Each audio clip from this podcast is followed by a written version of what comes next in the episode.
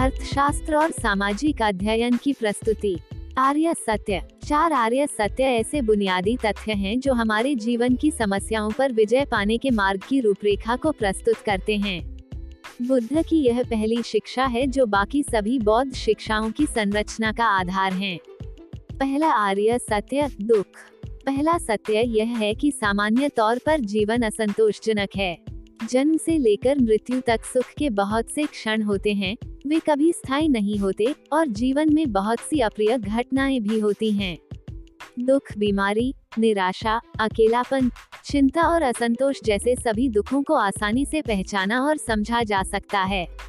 अक्सर इसका संबंध हमारे आसपास के माहौल से भी नहीं होता है। हो सकता है कि हम अपने सबसे घनिष्ठ मित्र के साथ हों और अपना पसंदीदा भोजन कर रहे हों, फिर भी हम दुखी हो सकते हैं। क्षणिक सुख, हम किसी भी चीज़ का सुख ले रहे हों, यह सुख कभी स्थायी या संतोष प्रदान करने वाला नहीं होता है, और कुछ ही समय में यह सुख दुख में बदल जाता है।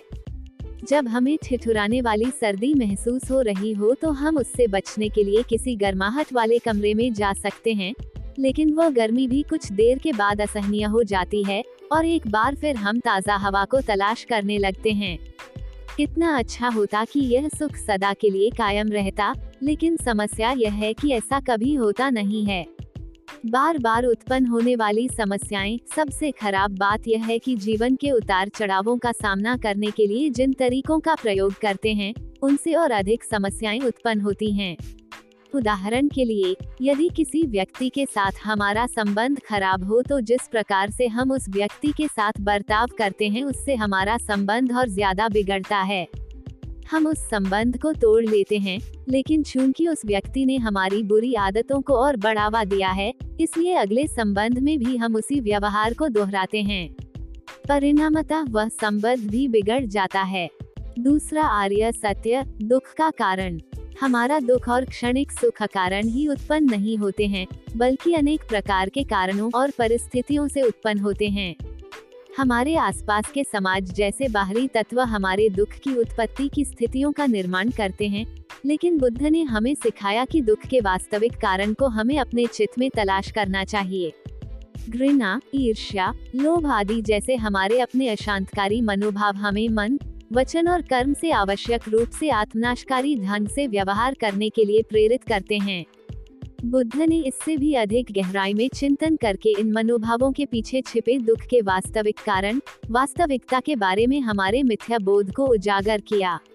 इसका संबंध हमारे व्यवहार के दीर्घगामी प्रभावों के बारे में चेतनता का अभाव और भ्रम तथा हमारे अपने, दूसरों के और समस्त सृष्टि के अस्तित्व के बारे में व्यापक गलत धारणा से है। सभी के बीच के अंतर संबंध को देखने समझने के बजाय हम यह समझने लगते हैं कि सभी का अस्तित्व स्वतंत्र है और कोई बाहरी तत्व उन्हें एक दूसरे से नहीं जोड़ते हैं। तीसरा आर्य सत्य दुख का रोधन। बुद्ध ने कहा कि हमें इसे सहते रहने की आवश्यकता नहीं है क्योंकि यदि हम दुख के कारण को ही नष्ट कर दें, तो उसका परिणाम उत्पन्न नहीं होगा। यदि हम यथार्थ के बारे में अपने भ्रम को समाप्त कर दे तो दुख फिर कभी नहीं लौटेगा। बुद्ध हमारी किन्हीं एक दो समस्या की बात नहीं कर रहे थे। उन्होंने कहा कि हम नई समस्याओं की उत्पत्ति को ही पूरी तरह से समाप्त कर सकेंगे। चौथा आर्य सत्य चित का मार्ग। अपने भोलेपन और अनभिज्ञता से मुक्ति के लिए हमें इनका प्रतिरोध करने वाले भावों के बारे में विचार करना होगा। तात्कालिक सुख प्राप्त करने के लिए छलांग लगाने के बजाय लंबी अवधि के लिए योजना तैयार करें। जीवन के किसी एक छोटे से पहलू पर केंद्रित रहने के बजाय उसके व्यापक परिदृश्य को देखें। आज सुविधाजनक दिखाई देने वाले काम को करने के बजाय यह विचार करें कि हमारे कृत्यों का हमारे शेष जीवन और आने वाली पीढ़ियों पर क्या प्रभाव होगा। कभी कभी जब जीवन की विफलताओं से हमारा सामना होता है तो हमें ऐसा लगता है कि इससे उबरने का एकमात्र हल यही है कि हम अपने आप को शराब के नशे में या गले तक जंक फ़ूड भरकर अपने ध्यान को भटका दें और हम उसके दूरगामी परिणामों के बारे में नहीं सोचते हैं। यदि हम इन चीज़ों के आदि हो जाएँ तो इसके हमारे स्वास्थ्य पर गंभीर परिणाम होते हैं जिनके कारण हमारा जीवन तो खतरे में पड़ता ही है, हमारे परिवार के लिए भी दुखद परिणाम हो सकते हैं। इस व्यवहार के पीछे मूल विचार यह होता है कि हमारे आचरण के परिणाम हमसे पूरी तरह अलग हैं। हमारे इस भ्रम का सबसे प्रभावी ढंग से प्रतिरोध इस प्रकार किया जा सकता है।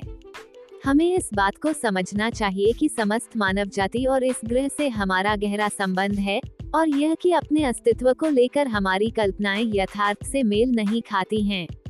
यदि हम निरंतर ध्यान साधना करके इस प्रकार सोचने का अभ्यास कर ले तो अंततः हम अपने उस भ्रम को दूर कर सकेंगे जो हमारी कोरी कल्पनाओं को बढ़ावा देता है। इन चार आर्य सत्यों का उपयोग करते हुए अपनी दिन प्रतिदिन की समस्याओं के समाधान का लाभ पाने के लिए बौद्ध बनना आवश्यक नहीं है। यह नामुमकिन है कि हर समय सब कुछ हमारी इच्छा के मुताबिक ही होता रहेगा, लेकिन मायूस और निराश और हताश होने की भी कोई वजह नहीं है। वास्तविक सुख को हासिल करने और अपने जीवन को सचमुच सार्थक बनाने के लिए हमें जो कुछ भी चाहिए, वह सब इन चार आर्य सत्यों में उपलब्ध है।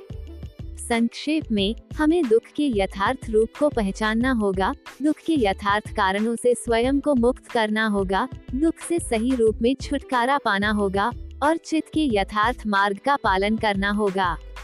धन्यवाद।